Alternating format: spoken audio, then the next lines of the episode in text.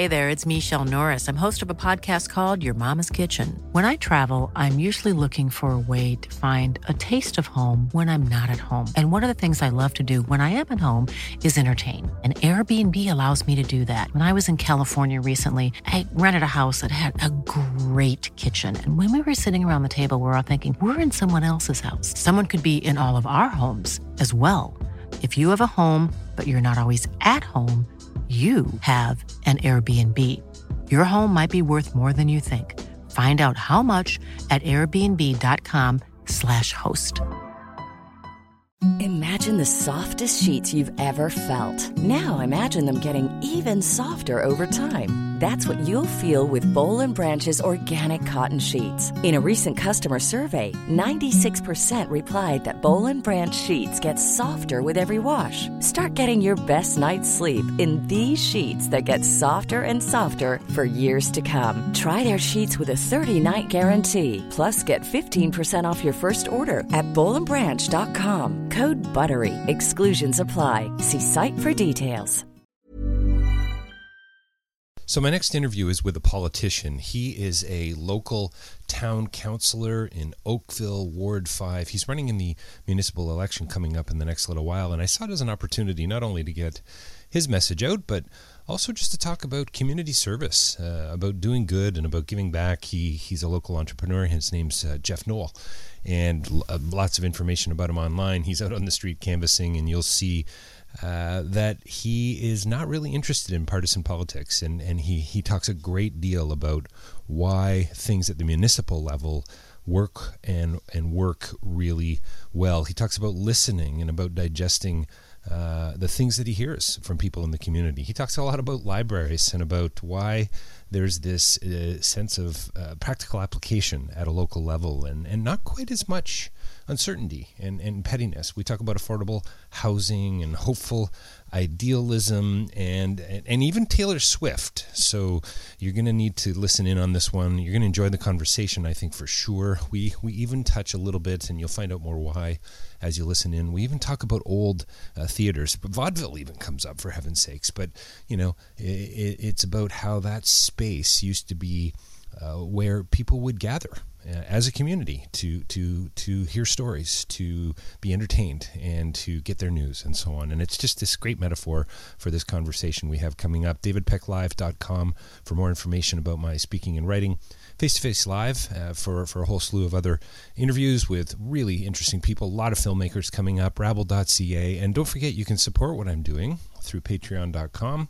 And also, if you can't do that, you know, financially, and get behind what we're doing here at Face to Face, I would really appreciate a review on iTunes if and when you get the chance. So stay tuned. Thanks for listening into Face to Face. We do appreciate the community out there listening, and we do want to hear from you. So send us a note, and don't forget iTunes for a review. And coming right up, Jeff Knoll. Welcome to Face to Face. This is a show about change and what's next. It's a show that asks questions and peels back the layers of our average everyday experience and goes beyond scratching the surface. We interview people doing incredible things who are making a difference around the globe. Join me as we listen in and get one step closer to understanding that big ideas shared create collaboration. Collaboration can inspire community, and communities create social change. I'm David Peck, and this is Face to Face.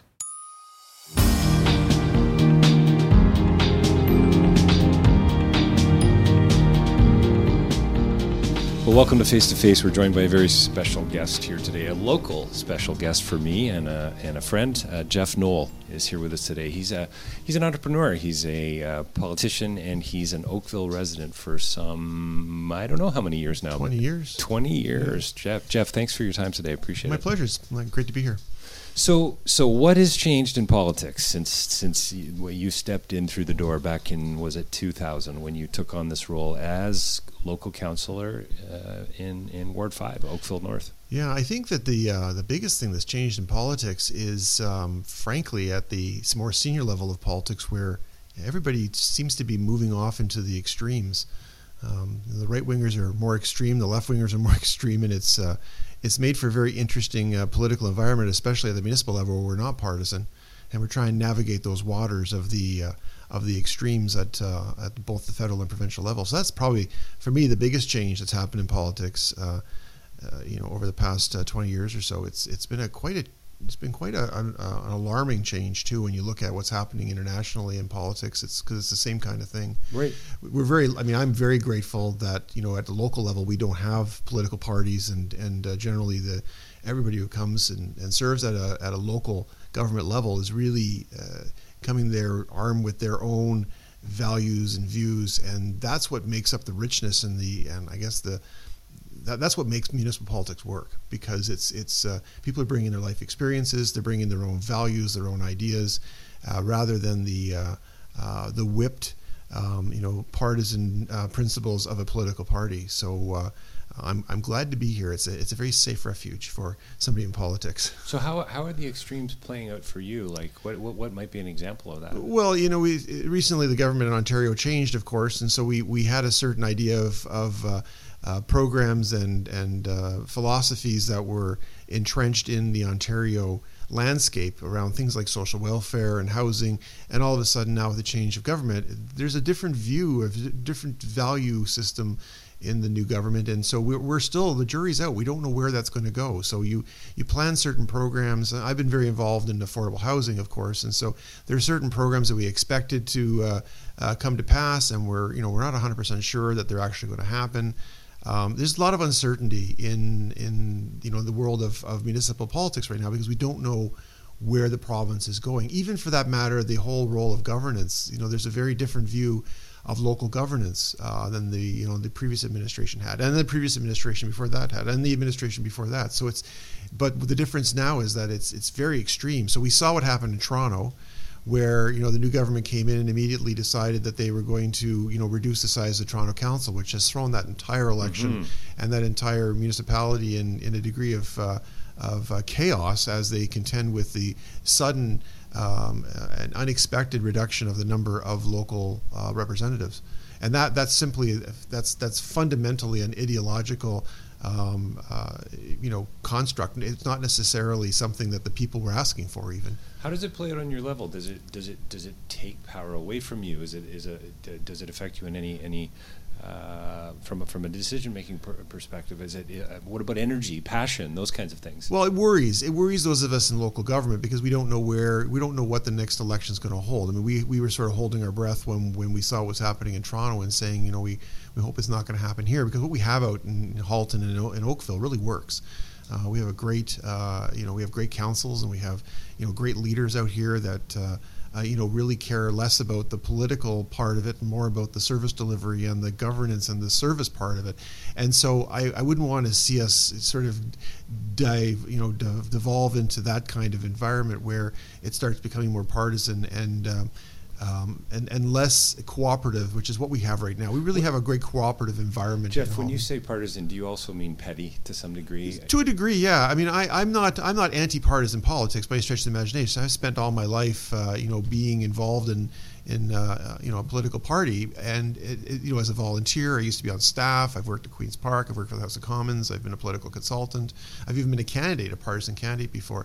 So it's when I talk about partisan politics, I'm really talking about not necessarily the partisanship, the litmus test of right versus left versus center. I'm talking about the pettiness and the populism that seems to be permeating politics these days, and that I think is something that leaves a degree of uncertainty for those of us at the local level, because we don't know when the other shoe is going to drop, kind of scenario. Right.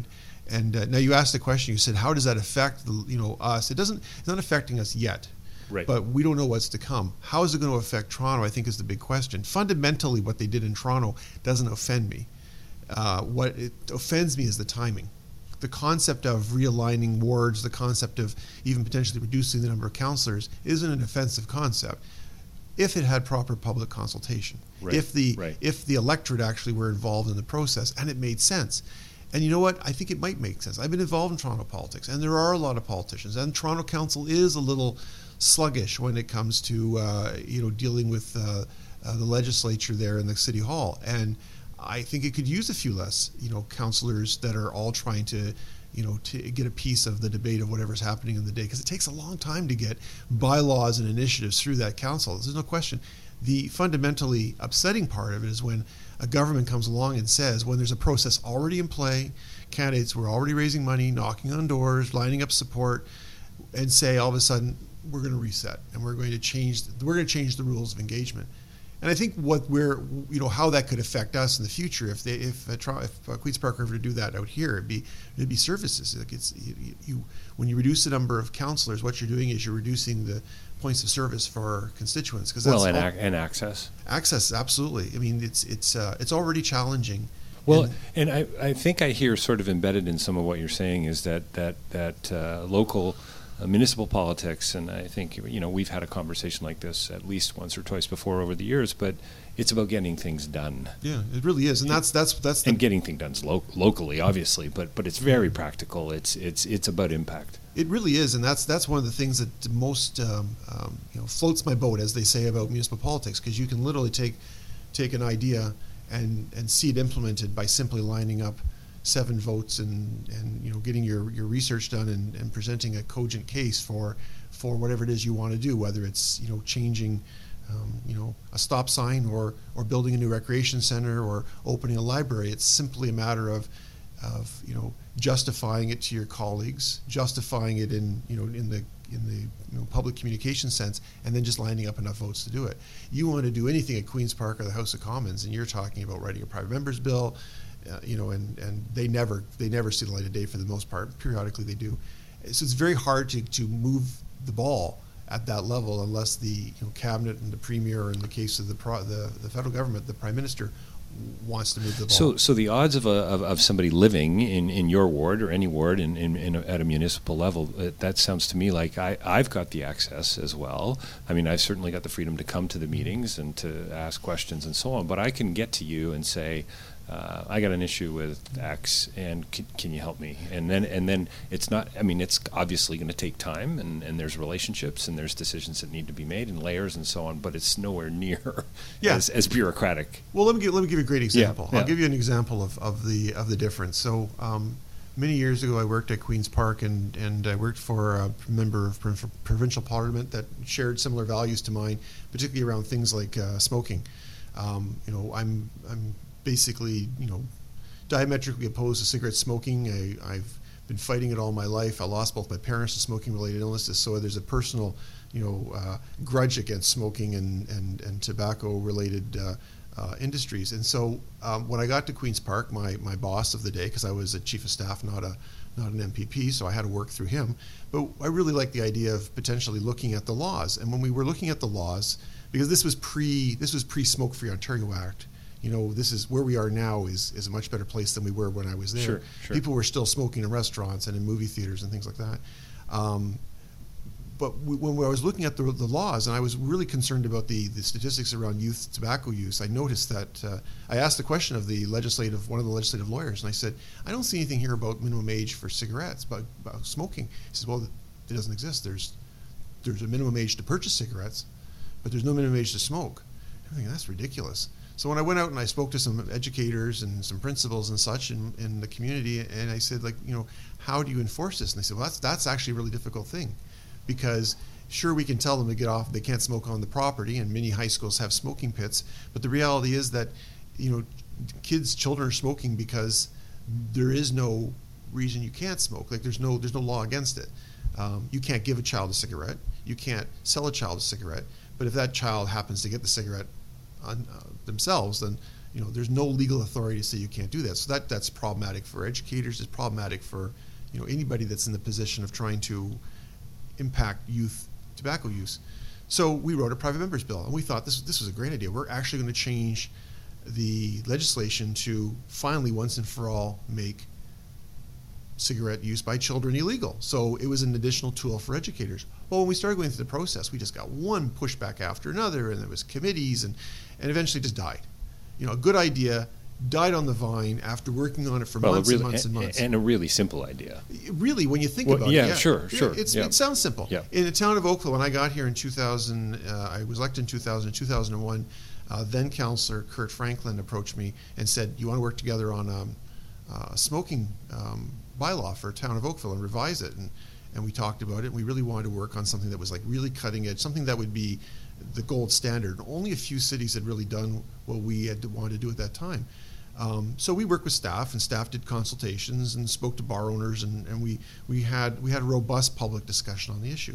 But we wrote a bill, or a piece of a bylaw. The staff wrote the bill, I should say, with our direction, that basically was very restrictive. It talked about no designated smoking areas in restaurants, and radiuses of smoking from doorways, and a whole range of issues. And it was really good. We were really excited by it. And guess what? It passed. And it didn't take years and months and frustration. Right. We were able to take it from the point of, hey, Jeff, do you want to give me a hand with this, to the point of passing it probably 3 months. Wow. So it's, and I could be checked on those. Sure. It's not much different. No, but what it points to is what's important. Yeah. Not the details necessarily, but the fact that it was something incredibly practical, smart, safe, and you guys were able to make it. And that's the most wonderful part of municipal politics, is that we can get things done at the service delivery level. And Jeff, is that why after 18 years would you want to do it again? You know. I love it. Maybe that's a silly question. Well, but it is such a great feeling to be able to have such an impact on your community, and not just impact on a good wishes basis, but I mean but impact like on a real basis. So you determine that example. I'm chair of the library board as one of my many jobs at the town, and we determined that we really needed to bring a library to North Oakville, because North Oakville's growing like crazy, right? We have north of Dundas, there's homes sprouting up and new people moving in every day, and farm fields disappearing. I mean, it was that all started before I got here. I have to tell you a story of Victoria when she was, I don't know how old she was, 4 or 5. And there was a bit of construction going on, not so much north of Dundas, and we were out driving, and her line was something along the effect of, they need to build more fields. And I thought that was a great T-shirt or a great bumper sticker. It would have been a great bumper sticker, yeah. But the what we found is that the services were really starting to fall behind, and the library had, when I joined the library in the capacity I joined it, I was on the board for a while, and the board was basically struggling with an old policy around library growth, and they had planned on building a branch in Bronte, and I'm sorry for anybody listening from Bronte, but we just didn't feel that Bronte needed another branch. I mean, there was some growth in Bronte, but they have the new QE Park Recreation Center or Art Center, they've got the Woodside branch, and we just felt, they have lots of services down there. North Oakville has absolutely nothing. So we were able to, as a board, a small group of us, and I chair the board, we basically changed policy overnight on this. We said, no, we're not doing the Bronte branch. We're not going to build additional branches in well-served areas. We're going to start looking at providing better services and more facilities in the north. And we did it. We, based on the board's initiative, staff went out and came up with a concept to build, now mind you, it's a temporary branch, but it's a temporary branch while we wait for the longer-term capital investment in the North Park facilities to build a permanent branch. But we're going to be starting construction on this modular system very soon, and it'll be open in the early winter or spring of 2019. So this is something that we saw the need for it. The community was calling for it. We felt that we needed to achieve it. We were able to basically take it from a seed of an idea to actually turning sod a couple weeks ago at the new location. And the satisfaction of being able to accomplish that for a community, I can't even explain the feeling of being able to do that. There's legacy value there that, and I don't want to overstate, but Elizabeth, my wife, librarian, teacher, yes. My brother, principal, yes. I've taught. I know the power of reading, the access, the doors that it opens. You think about the impact you're going to have based on that one a series of decisions, and that way forward for this group of people that you've never even met yet. That's it. And, that's the thing. That's the piece that's so exciting about this job. Well, it sounds so crazy idealistic too, and yet so tangible. Well, right? It's idealistic, but it's also really practical. And you were talking about reading, but you know the other thing that we've done with the libraries, and I know I should be going off on a tangent about libraries, but I feel so good about what we're doing at the library system, and I'm so dedicated to this organization. But we're converting our libraries from just being a traditional books library. The books will always be there. Yeah, sure. And we'll always enhance the Plato and Aristotle would be thrilled to hear that. Yeah, I think. The books will live forever, and actually. Ironically, bookstores and libraries are thriving. Right, you know, it's people. There's a full circle now, and the digital stuff is still perfectly fine. And sure, it has its audience, but people are wanting books as well. I like the paper. Yeah, exactly. Yeah. And so we're not moving away from books, but what we're doing is we're augmenting the libraries with additional resources that people want. So the library can be a traditional library where somebody comes in and checks out a book or reads a magazine. To being a creation zone. We just we renovated Iroquois Ridge Library in North Oakville to become a creation zone. And you can go into Iroquois Ridge now, and if you've got a project that you want to model on a 3D printer, you can come and do that. If you want to use a green screen, we have that available for you. If you want to do a podcast, there's a quiet room to do podcasts, and we even got equipment for that. I wrote my master's thesis at the Iroquois Ridge Library. Did you really? I don't know if I've ever told you that. No, you didn't tell me that. Yeah, went there every day. I treated it like a job. I had an advisor, Andrew Wayne, who was amazing and on just so focused. And so I would send him, 10, 12 pages at a time. Yeah. He'd get back to me. But yeah, I went there like it was like a job for 6 weeks. Wrote it in 6 weeks. But isn't that a That's great marvelous. Resource to have in a community? It's genius. And now what we've done is and a pool and a gym and all and yeah. It's kind of hard to write in the pool though. Yeah, difficult. Yeah, yes, very difficult. You need special inks. Special inks, but I mean, special paper. But think about what you can create and what you can do. No, it really is great. And how that sets a community up for the future is. A friend of mine wrote a book there called Marooned in Space. Gary Pearson, another Oakville resident, and it's a great science fiction comedy book. But he basically, from what I understand, took his word processor and sat in Iroquois Ridge Library and banged out this really really funny book. So many things to talk about, and I'd love to hear a little bit more about some of the challenges too you've faced over the years. But would you call yourself a good listener? Absolutely, yeah. Oh, that's like almost the number one. You kind of have to be job, yeah. I was going to joke and say pardon me, but it's actually it's the number one job. I mean, listening is 9/10 of the job, and sometimes I mean, listening to constituents, listening to staff, listening to people express their point of view, and not just listening, but actually digesting and comprehending what they're saying, and walking in their shoes sometimes to try to understand the perspective that they bring to the table.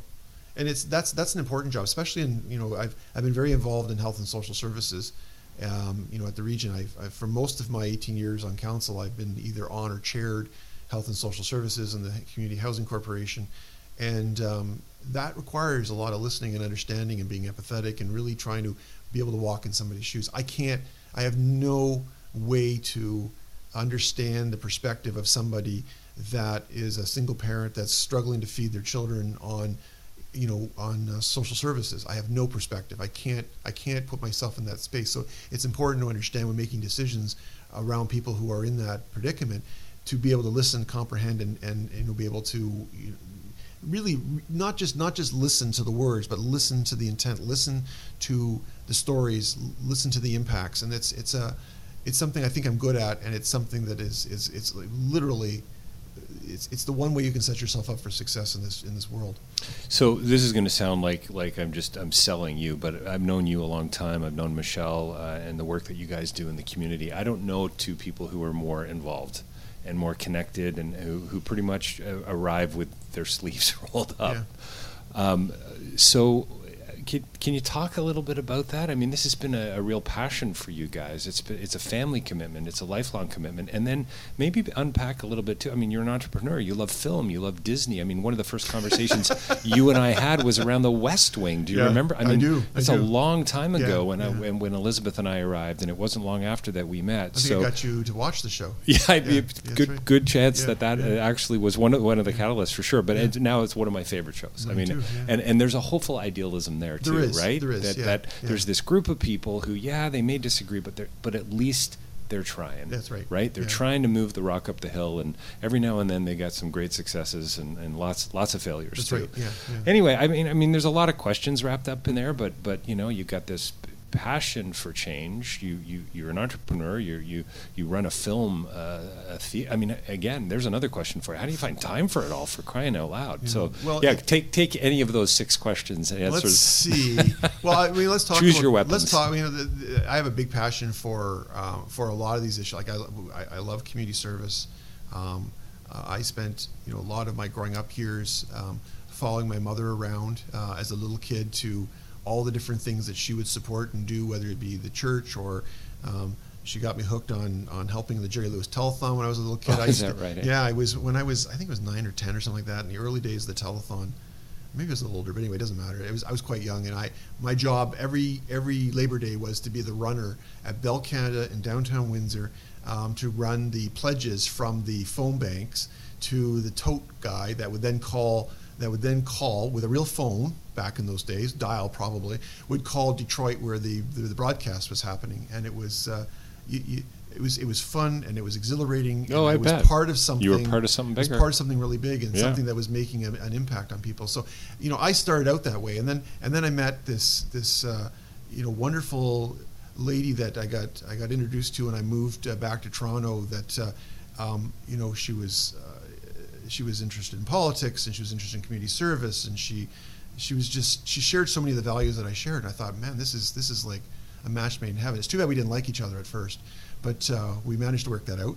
And we've shared this life of serving our community in similar ways, but also disparate ways. I serve as an elected official, and I'm serving in that capacity. She serves as a community worker, social service worker, but often cases our paths are intermingle. I'm a big supporter of the agency that she and a group of her friends started up from the ground up, and I was there with you while we were wiring the building. Mm-hmm. Oh, I guess I shouldn't say that. Sorry, ESA, don't listen to this part of the recording. It's something that really means a lot to me, and I believe strongly in service, and that's actually one of the things I love about my movie theater too, because that's a big part of what Film.ca Cinemas does as well. We support the community. We don't just operate a business that is all about making money. It's also about giving back to the community. And we have charity events, and every Thursday we have development to the disabled adults and kids that come in for special screenings in the morning when we can keep the lights up and the sound down a little bit. And we have this really cool resource in this building, and it's an experience everybody loves. Everybody loves the movies, right? Mm-hmm. Everybody loves to laugh and cry and think at the movies, and so having this facility, on a Friday and Saturday night and a Tuesday night, we pack people in, the regular customers, but the rest of the week we have all this capacity, and I love to be able to share that with the community, whether it's Kerr Street or Michelle's agency, Oak Park Neighbourhood Centre. I just hosted a group of senior citizens they have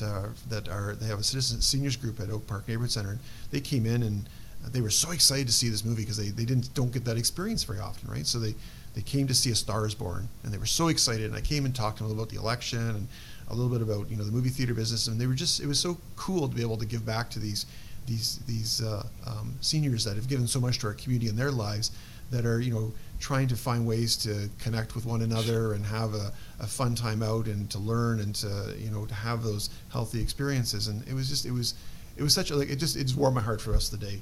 I was just so happy I was able to provide that. But the time thing, time is precious, and it's a diminishing, it's a commodity that you can't replace. I'm very lucky to have Michelle and I have 5 kids, and one of the best parts of having 5 kids is you have a built-in support network. Mm-hmm. And we're so lucky that I have our oldest daughter, Bryn, runs a big part of the theater. I have one of our neighbors I met years ago, actually on the Oak Park Neighbourhood Association, which is where we met initially. Jason, he between the two of them, they run the business. Our oldest son has recently become a manager at the theater. He works there. Our second youngest son, Dylan, he runs the entire information technology aspect of it. So they've basically their time, their commitment and passion for the business has allowed me to spend my time on council and really be at the theater for the strategic stuff and for the popcorn. And for the always about the popcorn. By the way, A Star is Born. Have you seen it? I have not. I'm hearing great reviews. Well, stellar reviews. Remember what I'm doing right now. Yes. If I could squeeze in a movie, I'm going to tell you right now, the one movie I've been looking forward to all year is First Man. Same. And same. It opened last night, and my Dylan, our second youngest, who is the biggest film critic there is. He doesn't like movies. He loves movies, but he doesn't like them, if you know what I mean. Like, he's so critical of movies. But he texted me at 3 o'clock in the morning. A bunch of the staff at the theater got together and watched the movie. We do a quality check on films, and so often the staff will stay and watch it, which is good because then they get to tell customers about it. But he texted me, and I got this text at like 2:30, 3 o'clock in the morning. It says, First Man is amazing, or something like that. So just that's great. Yeah. So, and I was at the theater for a few minutes today, and I was there when some of the audience left, so I'm so looking forward to this movie because I'm a space junkie too. Right? I love I love space and particularly the Apollo program, science fiction film. Yeah. I love what you said about how you've been able to bring that sort of desire for service. Clearly, sounds like it was in your family, mm-hmm. and there's often a thread there, right? Mm-hmm. When you look back and you say, where does something like that start? It's not ever one thing necessarily. It's a cumulative series of events.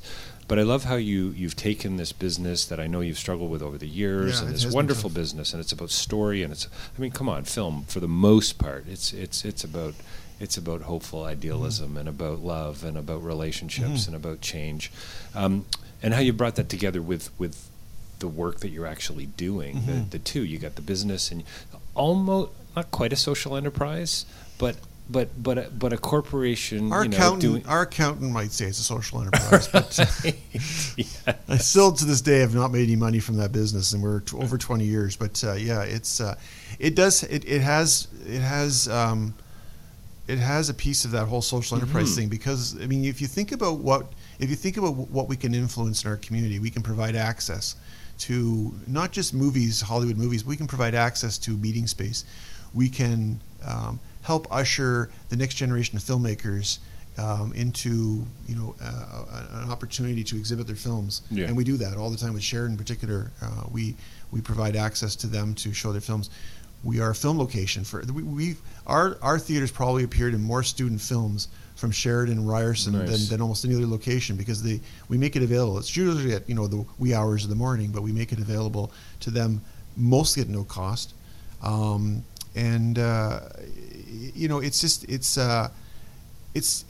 if you think about what we've got to offer, what we can offer, and the fact that they're not widgets, so there's no letting somebody that doesn't have the money to take their kids to see the latest kids film, letting them sit down and watch the movie,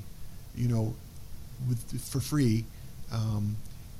It doesn't cost. It doesn't there's no I have to pay the studio their cut, but it's very minimal, and it's something that I otherwise wouldn't sell that seat. But I'm giving that child, that family, an opportunity to experience what other kids are experiencing. So it's an equalizer to a degree too. So when they go to school, they don't have to feel bad that they didn't see the latest Transformers movie or the latest Star Wars movie. And so the pop culture, the cultural experience, and being able to share these entertainment experiences, often is something that people that have income, that are economically disadvantaged, don't have that same opportunity. We can often give that to them, and we do it all the time. I think the theme for our conversation today is access. Yeah, you're providing access. Yeah. Film theaters are access. You know what I mean? Libraries are access. That's true. It's just kind of interesting. But you know what? It's the movie theater concept. The way we operate our theater actually is not new. It actually dates back to the 30s and 40s. Oh, is that right? Yeah, because if you think of history, and you think of almost any old movie about the wartime, or any movie that centered around a movie theater back in the 30s and 40s, you'll always notice that they were giving out dishes, or they were doing war bonds, or they were watching newsreels. The theaters were the center of the community. They were the place where you got your news. They were the place you took your first date out. They were the place that you got your entertainment. This is the place the kids entertained themselves on a rainy Saturday afternoon. When the government needed to raise money for the war, they did it at the theater. So the theaters took on this community center feel to them. In small towns, they were called NABEs, N-A-B-E, as in neighborhood theaters, and they were the heart of the community. So it was that sort of nostalgic, romantic, piece of that industry that really turned me on to wanting to develop something different. Vaudeville. Yeah, well... Sort of. That concept. Vaudeville era.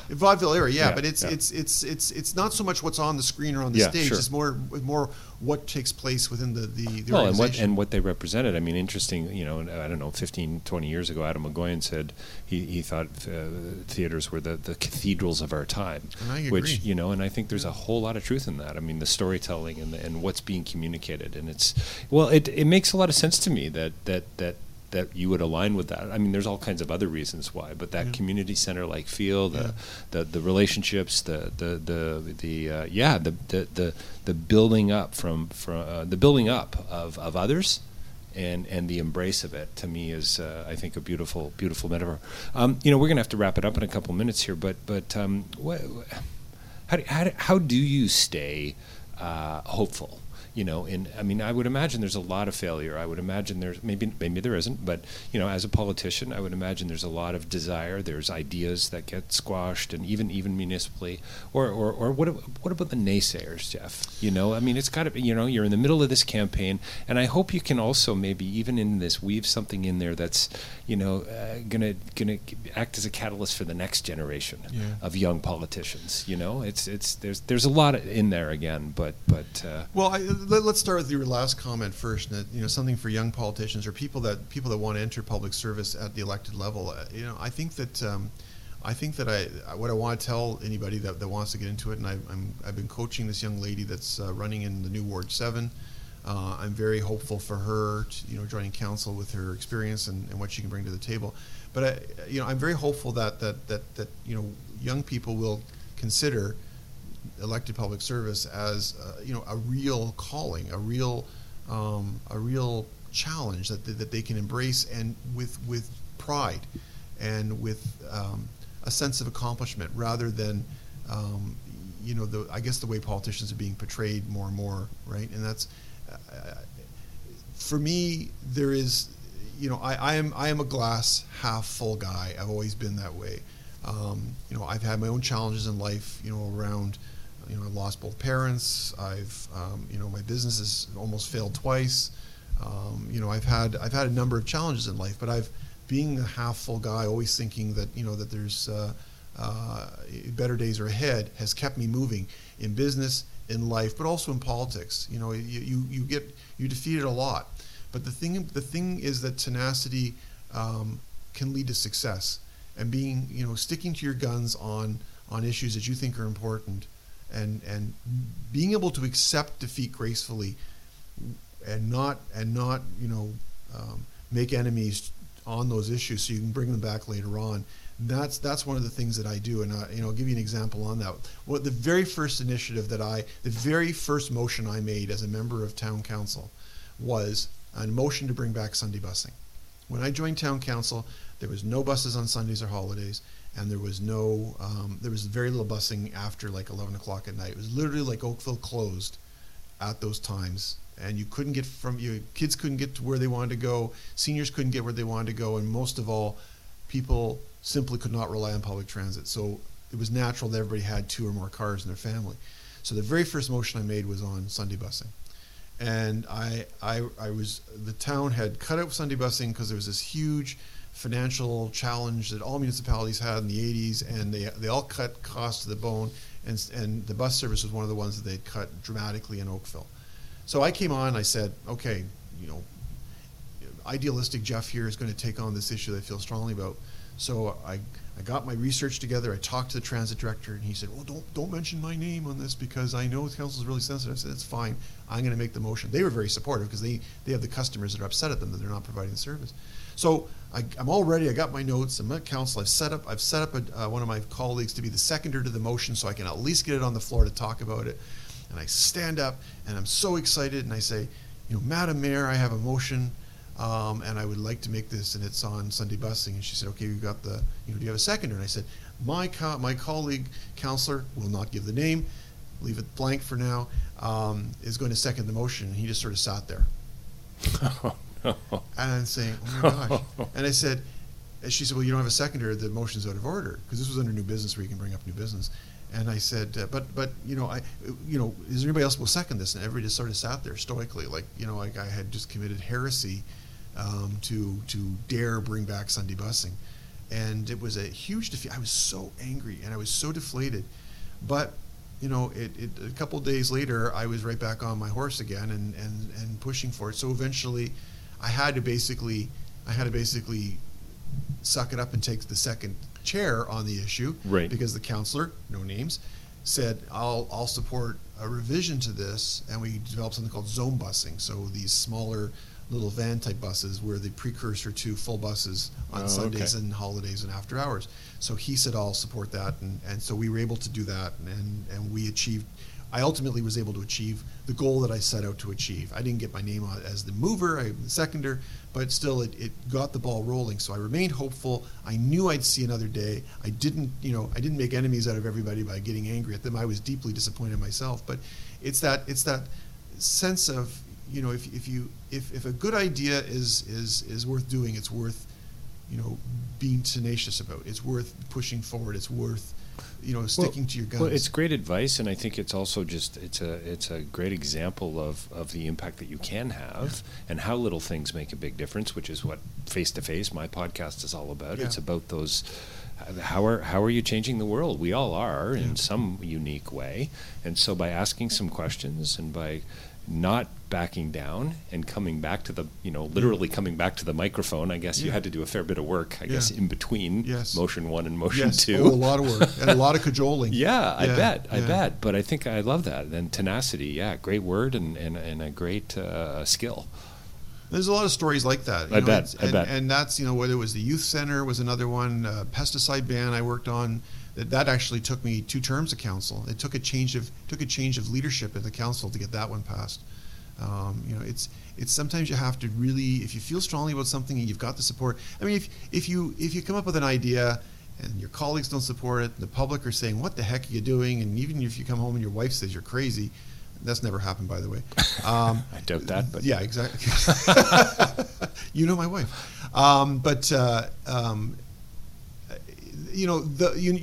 if you can read the cues to say this is time to abandon this idea, this idea is just dumb, then that's one thing. But when you've got the public saying, what, stick to it. My son needs to be able to have a part-time job, and we don't have a car, and he needs to be able to get to work. I'm sensitive to pesticides for cosmetic uses, and I don't want them blowing on my property or. Any of the other things that I've worked on, the youth center. When I came to council in 2000, the staff were just frustrated beyond belief because they could not get a youth center approved because no councillor wanted to basically say to their constituents, "There's going to be a youth center in your ward." They had meetings and public hearings, and every time they thought they had a place for it, they got shut down because the public were not understanding what the nature of the youth center was. The councillors were not reacting well at the time to the proposal of it being in the neighborhoods, and so it just never went anywhere. I sat down and met with then staff member Ray Chisholm, he's now a councillor, and said, "How can I make this happen?" He said, "Well, I don't know because nobody wants it in their ward." So I said, "Well, let's find a place where it's not near any residences," and so that's we found the one on. I actually went out and found the location myself on Cross Avenue, across from the GO train station. It was there for 12 years. We've recently relocated it, but it was that kind of tenacity. Like I saw the work of the staff and some of the counselors and the repeated failures.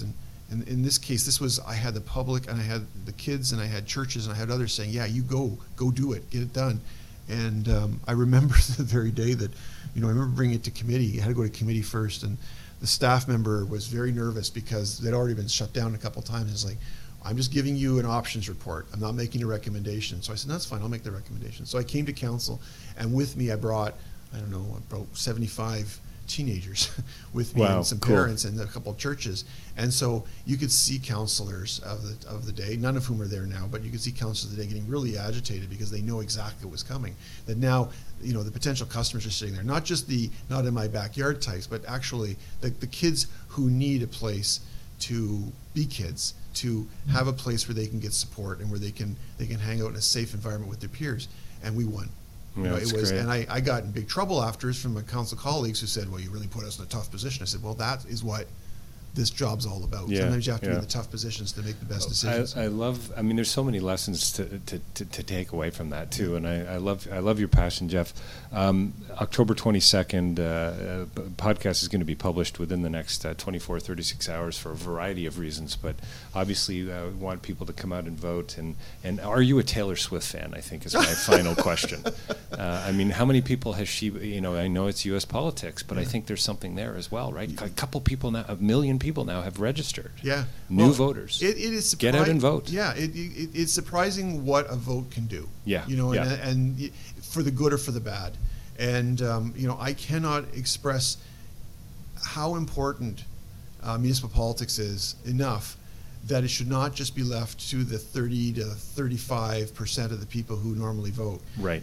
The decisions we make affect the 18-year-olds and the 80-year-olds and everybody in between, and even sometimes the 96-year-olds. But the fact is that we touch more services and policies and issues that affect you, directly, David Peck, more directly than Mr. Trudeau does or Mr. Ford does. What we do every day, you see every day, you touch every day, you feel every day. And so being part of the decision on that process, to choose the governors of that process is really important. So I cannot stress strongly enough the importance of getting out and voting, getting involved in campaigns, running yourself potentially, not you necessarily, but some other people listening, and becoming part of the process. Yeah, and getting involved. Just right? Get involved. Getting involved. You don't have to run, but you could certainly, you know, walk a street with the candidate. Think of a 1930s theater community-like themed metaphor. I think is a really great place to start. Jeff, thanks a lot for your time today. I'm Jeff Knoll, .ca, JeffKnoll.ca. You can find out a whole lot more information about and watch my videos and watch your videos. There you go. That's thanks for your time today. I really appreciate it. My pleasure, David.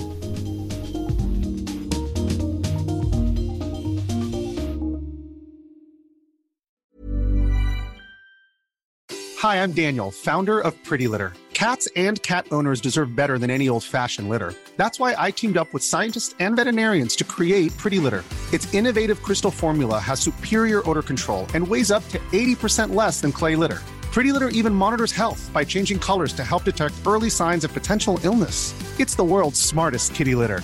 Go to prettylitter.com and use code ACAST for 20% off your first order and a free cat toy. Terms and conditions apply. See site for details. Even when we're on a budget, we still deserve nice things. Quince is a place to scoop up stunning high-end goods for 50 to 80% less than similar brands. They have buttery soft cashmere sweaters starting at $50, luxurious Italian leather bags, and so much more. Plus, Quince only works with factories that use safe, ethical, and responsible manufacturing. Get the high-end goods you'll love without the high price tag with Quince. Go to quince.com/style for free shipping and 365-day returns.